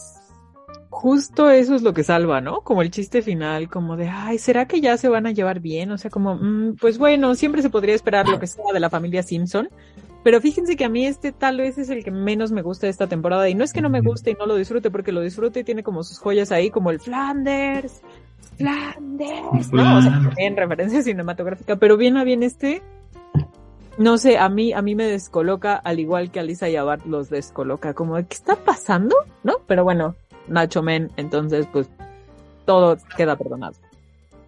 Nacho Men, y, ahora el, el, la super famosa referencia de Homero saliendo de los arbustos y luego volviéndose a meter, es de este episodio, también eso eso está ahí.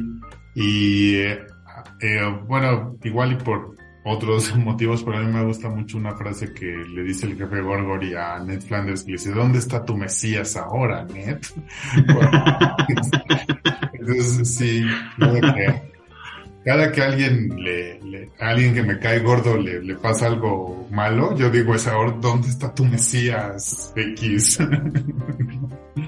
Porque ahí no también hacen la referencia de Terminator cuando va persiguiendo. Sí, es lo que decía Julio, con ah, los palos de golf. Sí, sí, sí, exacto, sí. Sí, sí. qué, qué gran episodio. sí, sí. Acelera, pa, acelera. Sí, pero efectivamente el, el- se dan como este lujito de, porque son, son dos veces como en la mitad del episodio que Bart y Lisa tienen esa plática de, oye, pero esto no puede ser, ¿qué está pasando? Y Lisa, no, no te preocupes, en una semana ya dejan de ser amigos, ¿no? Pero siguen siendo amigos. Entonces, bueno, pues está, está padre por eso.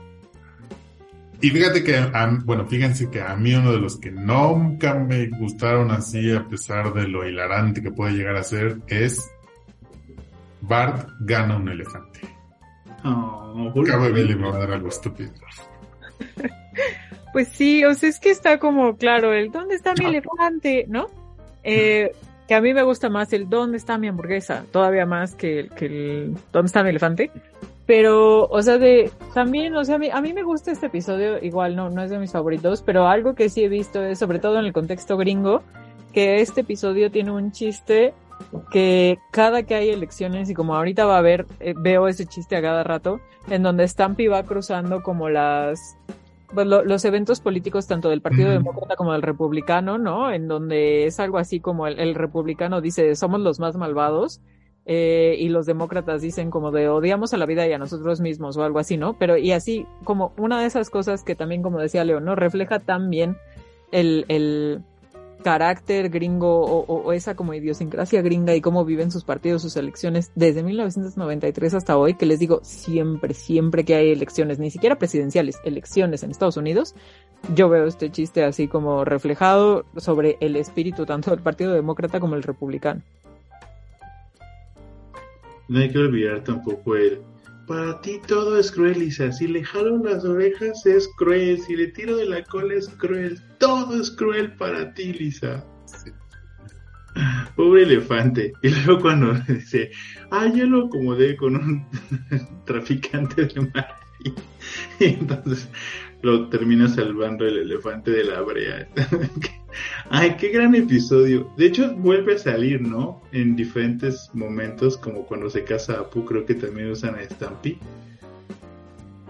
Sí, no, se casa y no sé si, en- bueno, creo habrá otro seguramente, pero ven, a pesar de ser un secundario, todo el mundo se acuerda de Stampy y lo vuelven a usar porque pues Apu se casó por muchas temporadas después y decían, ah, sí, el elefante de Bart, por supuesto, entonces el, el fan verdadero sabe de dónde vienen algunas referencias Simpson.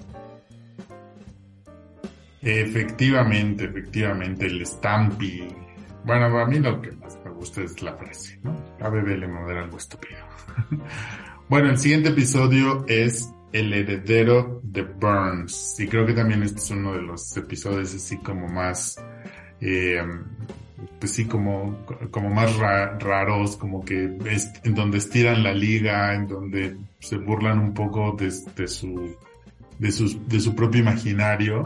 Porque bueno, pues la cosa es que el señor Burns toma a Bart como su heredero, como su protegido, y entonces, pues gran parte de la comedia gira alrededor de una cosa que es como trágica, que es que Bart se va olvidando de su propia familia.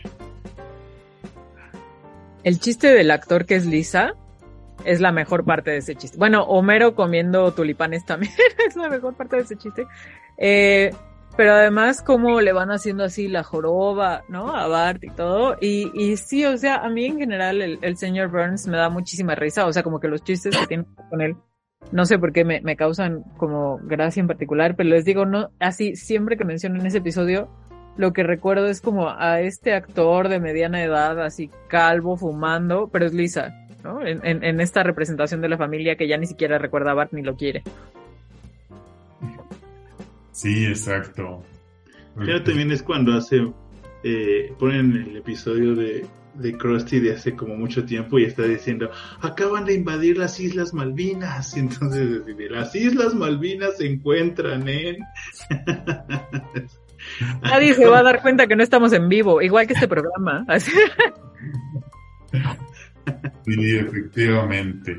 Y bueno, pues también es uno de los donde, de los episodios donde el señor Burns pues va agarrando ya bien ese tono medio maligno, ¿no? Que luego vamos a ver con el episodio de, de los 101 dálmatas, donde hacen ahí la, la parodia y, y, otros más que, que vendrán.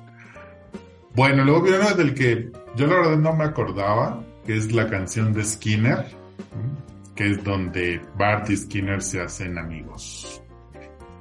A mí sí me gusta mucho, además de que tiene el chiste que también ya es meme, ¿no? El de estaré yo mal, así, o así como es, es, ¿no? Ya saben, como la explicación racional de Skinner de, ¿será que yo estoy mal y que, no, es la juventud la que está mal. y boom, y así, o sea, uno llega a cierta edad en donde de pronto ya eres Skinner y dices, chispas. Pero, pero además me gusta mucho porque es justo esta relación que siempre es como muy de, de némesis, pero que en realidad siempre tienen algo en común y yo siento que se quieren mucho Skinner y, y, Bart, ¿no? O sea, desde el cometa de Bart y otros momentos, ¿no? De, de gran tensión, pero yo siento que aquí podemos ver cómo pues realmente se quieren y lo que pasa es que son enemigos naturales en el ambiente escolar, ¿no? Entonces eso a mí, a mí este episodio sí me gusta mucho para que vean, o sea, a diferencia de otros en donde pues igual y no siento tanto amor, en este sí definitivamente mi pobre Skinner, claro que sí. Es, eso como de los momentos en otro personaje secundario brillando. Ah, ah, bueno, aunque ya lo habíamos visto, eh, como bien lo decía Julián, algunos otros. Es que aquí hay, también me revolví, pero aquí no es de lo de las hamburguesas, ¿verdad? Hamburguesas al vapor. No, no ese es en otro. Maldita sea, es que se me revuelven los episodios en mi cabeza. Entonces, no, olvídalo. Next. no, aquí también, pues las, las partes hilarantes donde Ned es el sustituto director de la escuela, ¿no? Entonces todo se vuelve un super caos. Porque el Flanders, pues todo menos disciplina. Bueno, pues ya acercándonos a los últimos episodios de esta temporada, el niño que sabía demasiado. Sé que puedes oír mis pensamientos, Bart. o sea, creo que es el mejor chiste de todo el episodio, porque en general es un buen episodio, pero ya el no, así también Homero, es, es como de los mejores momentos, y ahí una vez más, ¿no? Como que está Skinner como enemigo natural de Bart, y no es que lo odio, tenga algo personal con él, pero sabe que faltó a la escuela, y entonces la cuestión es, yo sé, yo sé que tú faltaste, y entonces estoy esperando a que des un paso en falso, y lo vas a dar y entonces como que esa, esa relación creo que lo hace como todavía más divertido y además permite tener el, el dilema al que se enfrenta Bart, ¿no? De hacer lo correcto, porque además como que los Simpson luego tienen estos eh, episodios en donde se trata de hacer como esta reflexión, ¿no? De, de conciencia y de, a ver, yo sé que es lo correcto, pero lo haré o no, porque por amor propio debería hacer lo otro. Y entonces, o sea, justo la, la decisión de Bart se complica y da pie a todo el episodio, porque sabe que hacer lo correcto implicaría como dispararse en el pie y admitir que faltó ese día a la escuela, ¿no? Entonces, en general también, pues lo, lo disfruto y les digo, ese chiste de ese que puedes oír mis pensamientos es como muy bueno. Y el de la sopa de cebolla también. sopa lo mío. Pues, creo que también en este episodio, eh, no sé si sale también Lionel Hutz, porque presuntamente están en el jurado, ¿no? Entonces no sé si en algún momento también sale reluciendo Lionel Hutz. Mm, Pero bueno, creo que, creo que nada más podemos acordarnos de ñam ñam ñam ñam ñam ñam ñam ñam. y de la sopa de cebolla. Bueno, el, el, penúltimo episodio de esta temporada fue El amante de Lady Bouvier. A ver, te dejamos, Julián, porque a mí este la verdad no, ni le entendí. Es como el graduado. Así, no, no, y además, claro, está como la versión, porque ustedes saben, si vieron el graduado, que está al final, en donde Dustin Hoffman hace, uh, uh, está sentado en la parte de hasta atrás de un autobús, ¿no? Con la chica, y entonces escucha uh, of Silence de, de Paul, eh, de, de, Simon y Garfunkel, de Paul Simon y Garfunkel. Y entonces aquí hacen como su adaptación de esa canción, porque dicen, Hello Grandpa, my old friend, y entonces, ¿no? Así como esa, ese detalle me gusta mucho, como ese guiño. Además, como de, que bueno, también está la otra referencia del graduado, creo yo, como en el del profesor sustituto de Lisa, pero aquí está como esa escena de, de, la boda. Y a mí lo que me gusta de este episodio, más allá de, de Burns bailando con, con la mamá de Marsh y así, ¿no? Como peleándose así en sus bailes de tan, tan, tan, tan, ¿no? Como las grandes bandas y todo. A mí que eso sí me gusta. Está esta frase de, de, del abuelo de me recuerdas un poema del que ya no me acuerdo y, y que nunca existió. Y una así. canción que nunca existió, así como que dice algo que suena muy bien y suena muy bonito. Y la verdad es que lo piensas y no tiene sentido porque es del abuelo Simpson, ¿no? Y entonces, en general, como que les digo, a mí, a mí me gusta como esa frase y el tipo de, de, ah, el vuelvo en un parpadeo. También me da mucha risa ese chiste. El vuelvo en un parpadeo, ¿no? Eh, pero sí, o sea, yo, yo creo, les digo, como esta competencia de, de Burns con el abuelo, me gusta, porque además luego regresaremos a esta competencia con los peces del infierno. Entonces también esa enemistad ahí que de pronto va y viene, me gusta, me gusta, además de los guiños eh, cinematográficos a lo del graduado.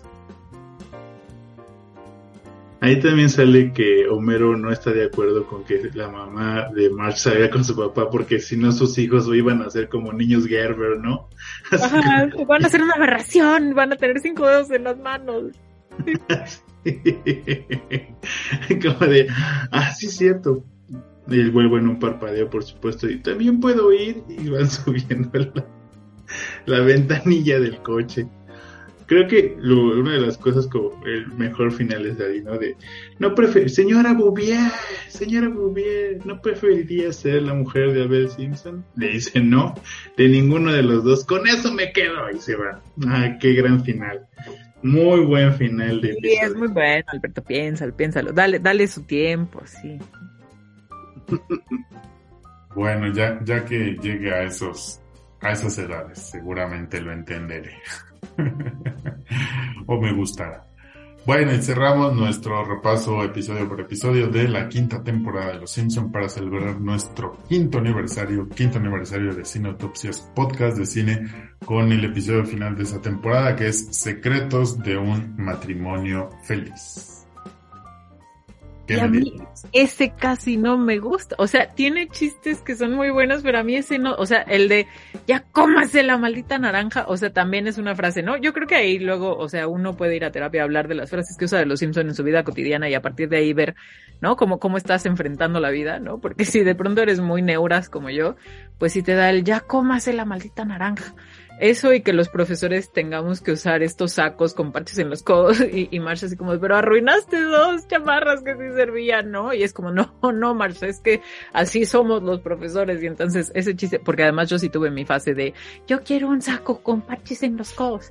Entonces qué risa ese chiste. ¿Verdad que sí? ¿Ustedes también pasaron por esa fase? ¿Tú no, Alberto? No, seguro.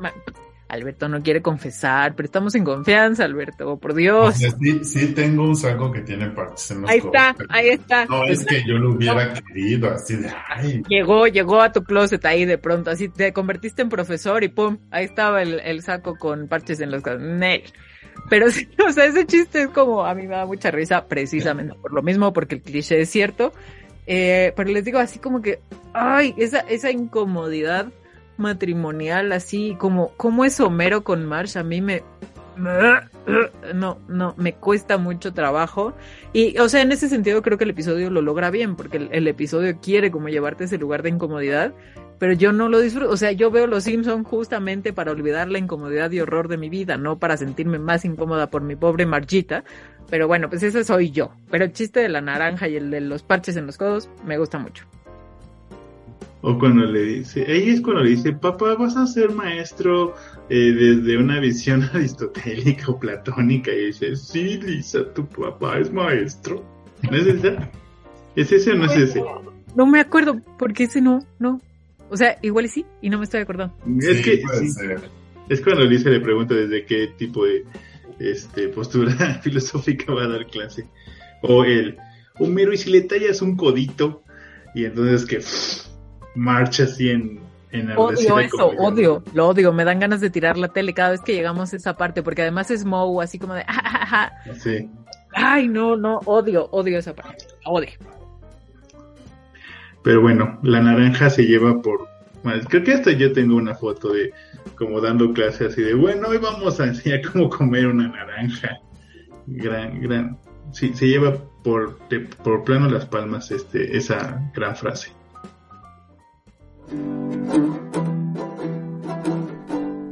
Si te gusta nuestro podcast, nos ayudaría tu opinión, ya sea en Spotify, iVoox, YouTube o Google Podcast. Deja un comentario una valoración o compártelo con quien más confianza le tengas. Gracias. Bueno, pues luego de este vertiginoso repaso por todos los episodios de la quinta temporada para celebrar también nuestros primeros vertiginosos cinco años como Cineautopsias Podcast de Cine, hemos llegado a la vertiginosa conclusión de los tres episodios favoritos de esta quinta temporada. Y bueno, no, no, quizá no necesariamente en un orden como tal, pero un el primero de los tres que vamos a, recomendarles, que no se deben perder por nada del mundo, es El Cuarteto de Homero. Cuéntanos, Julián Pues como ya les decía, a mí, como me gustan tanto los Beatles, pues realmente me, este, este episodio me gusta precisamente por eso, pero además la forma en cómo descubren el disco, ¿no? O sea, el LP, que además tiene todo su chiste de no, de verdad, con la televisión ya no recuerdo nada y todos, ¡ja!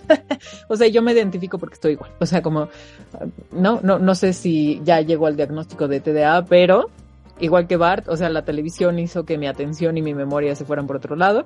Em, y además, o sea, me gusta mucho también como este detalle, una vez más, ¿no? De Barney, eh, de cómo lo encuentran tirado en el baño cantando, pero es el que mejor canta de todos, ¿no? Y entonces, eh, o sea, eh, eh, no, no sé, o sea, a mí se me hace como un episodio más que gracioso, como muy enternecedor. Se me hace un episodio que, que, apela mucho más, más a la nostalgia, a lo enternecedor, así como que te da un sentimiento, ¿no? Así de, calientito para el corazón, más que como de risa loca como otros de los que repasamos ahora. Y realmente creo que por eso me gusta, como que te deja un sentimiento muy, muy lindo. Eh, y, yo lo disfruto mucho, por lo menos cada vez que lo veo, mm, bueno, nunca me canso, pero en general en este en particular como que siempre me da esa sensación como linda del episodio. Leo. Sí, es que como dice Julia, eh, hacer esta cuestión nostálgica, ¿no? Generación de la nostalgia.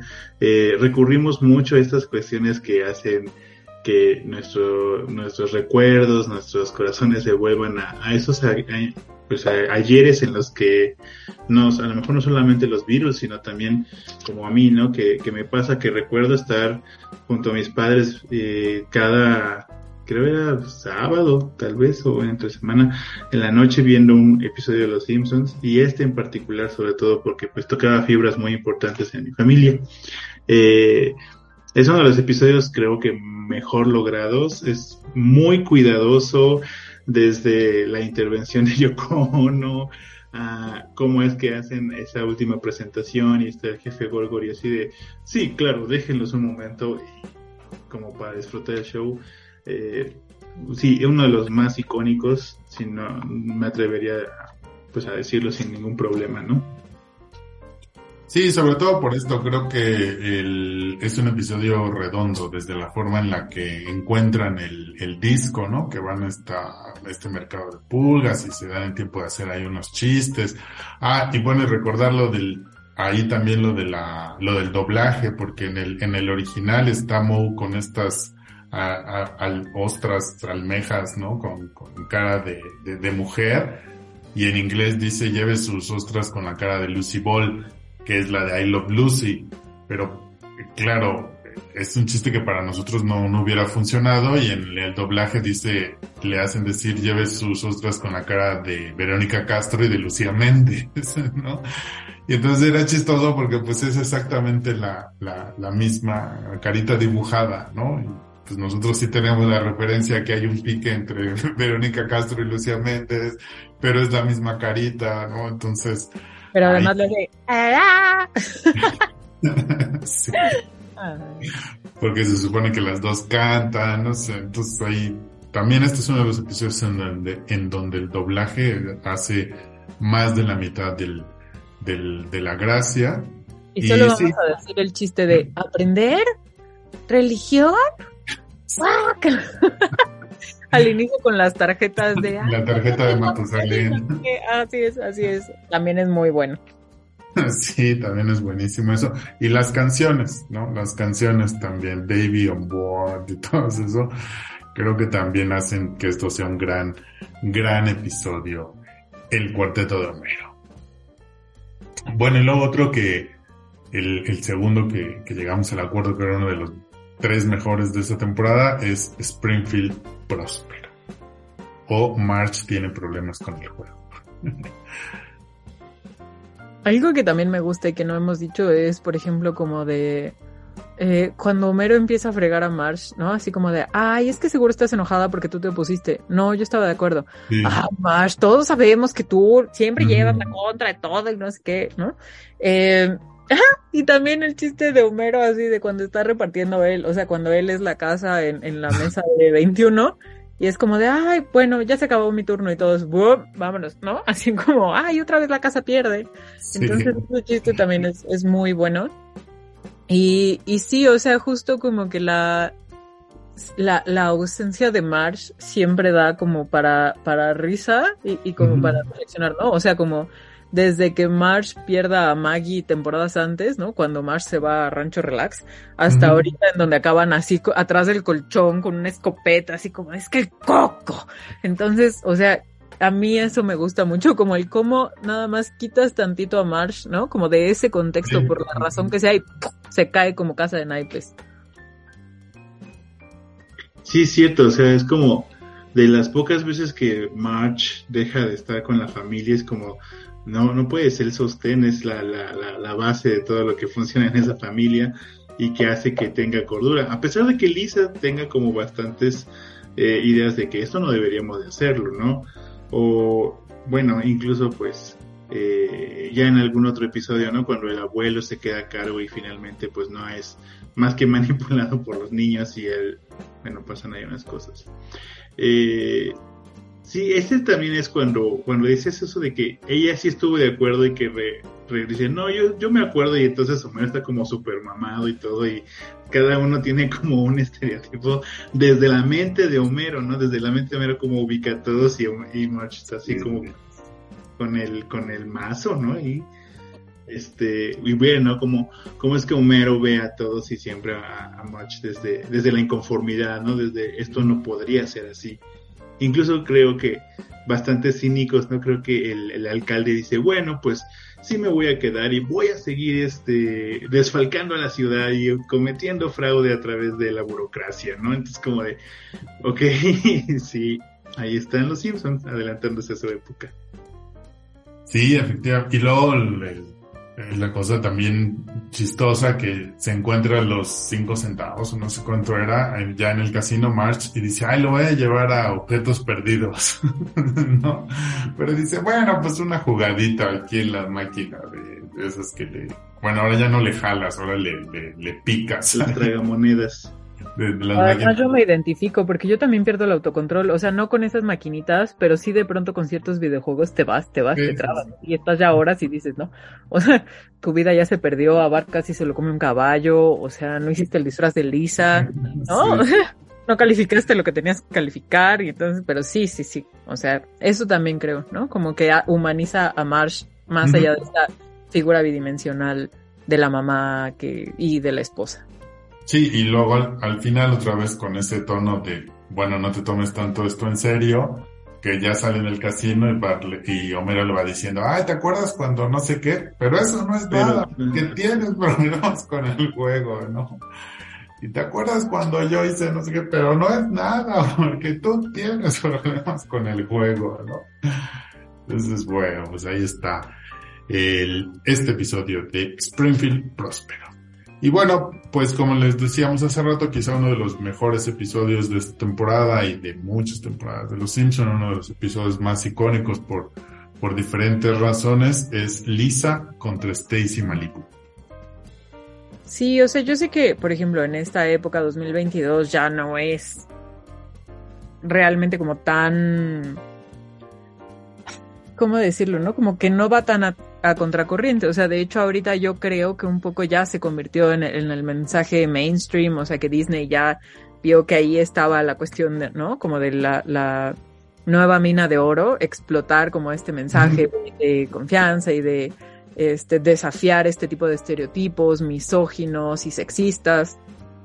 Pero era 1993. O sea, como ustedes no estuvieron ahí, ustedes no estuvieron ahí cuando nos prohibieron decir la palabra 20 y entonces decíamos Tijiri y como no estaban ahí, no pueden saber, por lo menos para mí, como lo, lo relevante que fue, ¿no? Ver como a Lisa y, y, además como esta sensación de, de estar sola, de decir, pero es que a mí sí me molesta, a ustedes no les molesta porque, o sea, como que ella estaba planeando, ¿no? Así como en su casita de Stacy Malibu, la cuestión de, ay, este va a ser como su apartamento universitario, porque aquí va a estar leyendo y no sé qué, y así.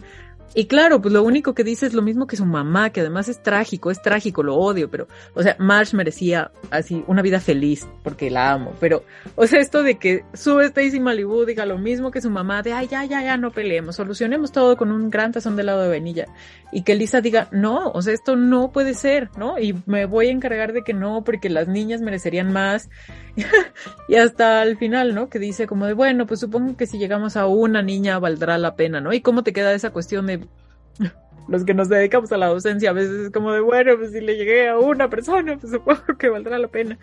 Pero sí, o sea, a mí ese episodio, y les digo, tal vez, no sé, ¿no? Como que igual y ya hoy en día no se ve como tan revolucionario, tan iconoclasta, tan a contracorriente, porque ahorita es más, les digo, como lo mainstream ya sería como Lisa Corazón de León sería la protagonista y ya no Stacy Malibu, ¿no?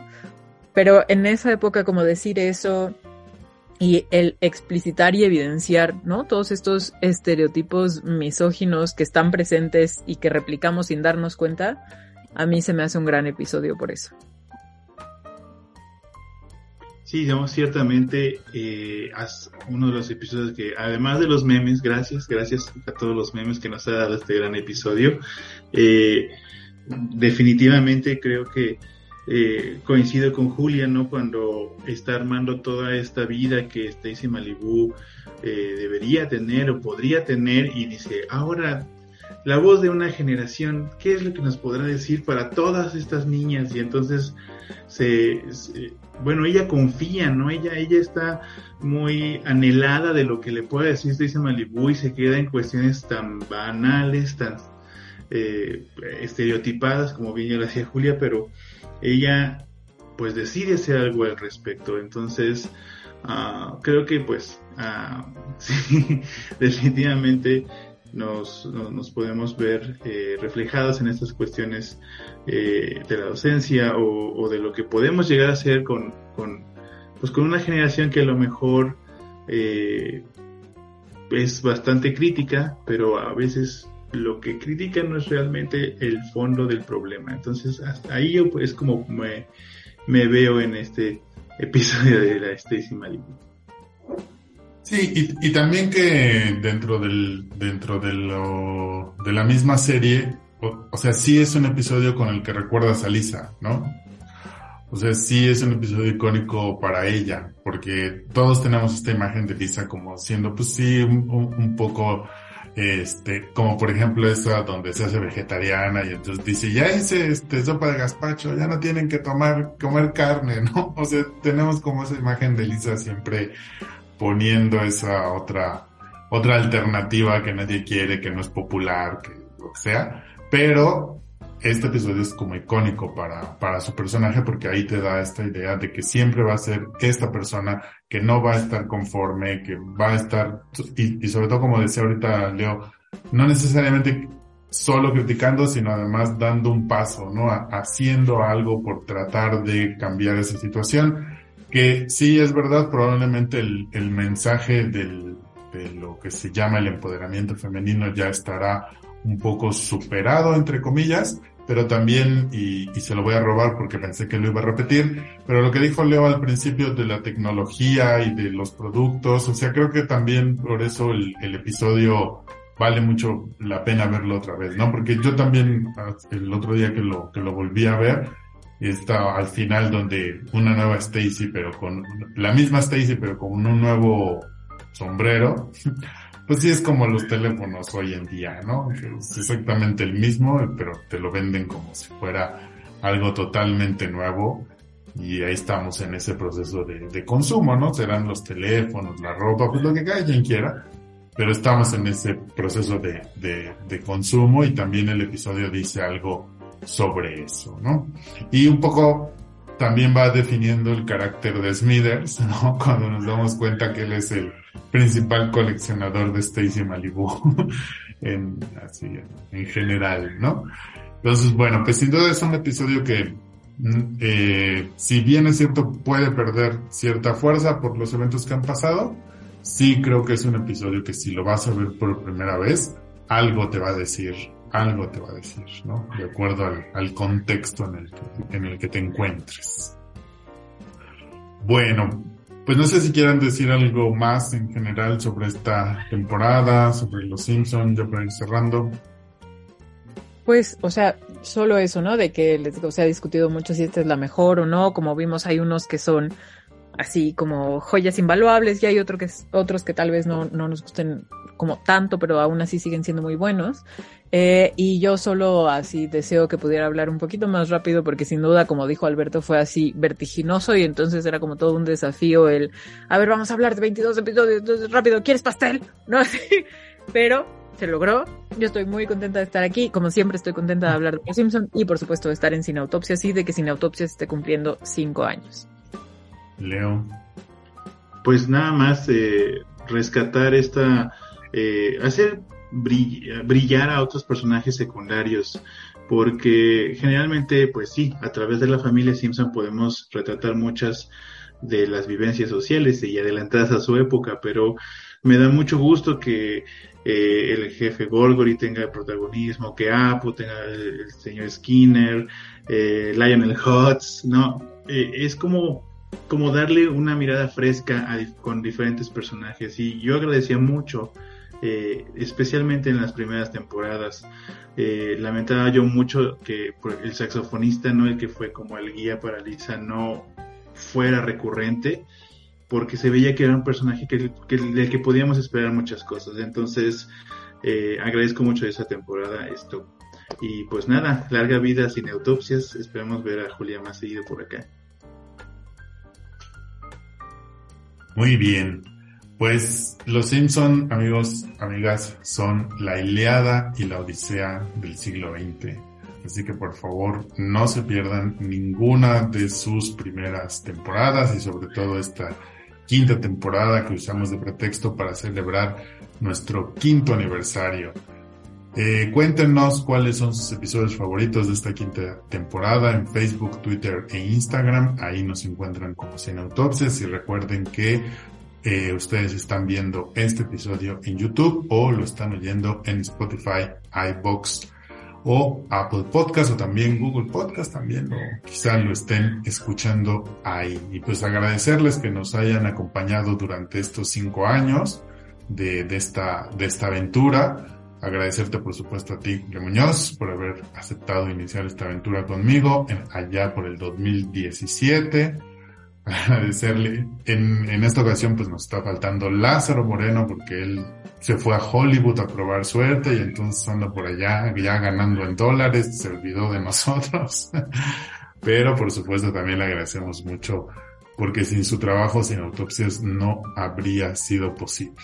Y bueno, pues a nombre de todos los fans antiguos y ahora ya sumándose al, al equipo de, de Sin Autopsias, muchas gracias también a ti, Leo, por, por seguirnos, por apoyarnos y por ahora ser parte de este equipo. Muchas gracias a todos que nos vieron, que nos escucharon y nos vemos y nos escuchamos en la siguiente autopsia. Hasta entonces.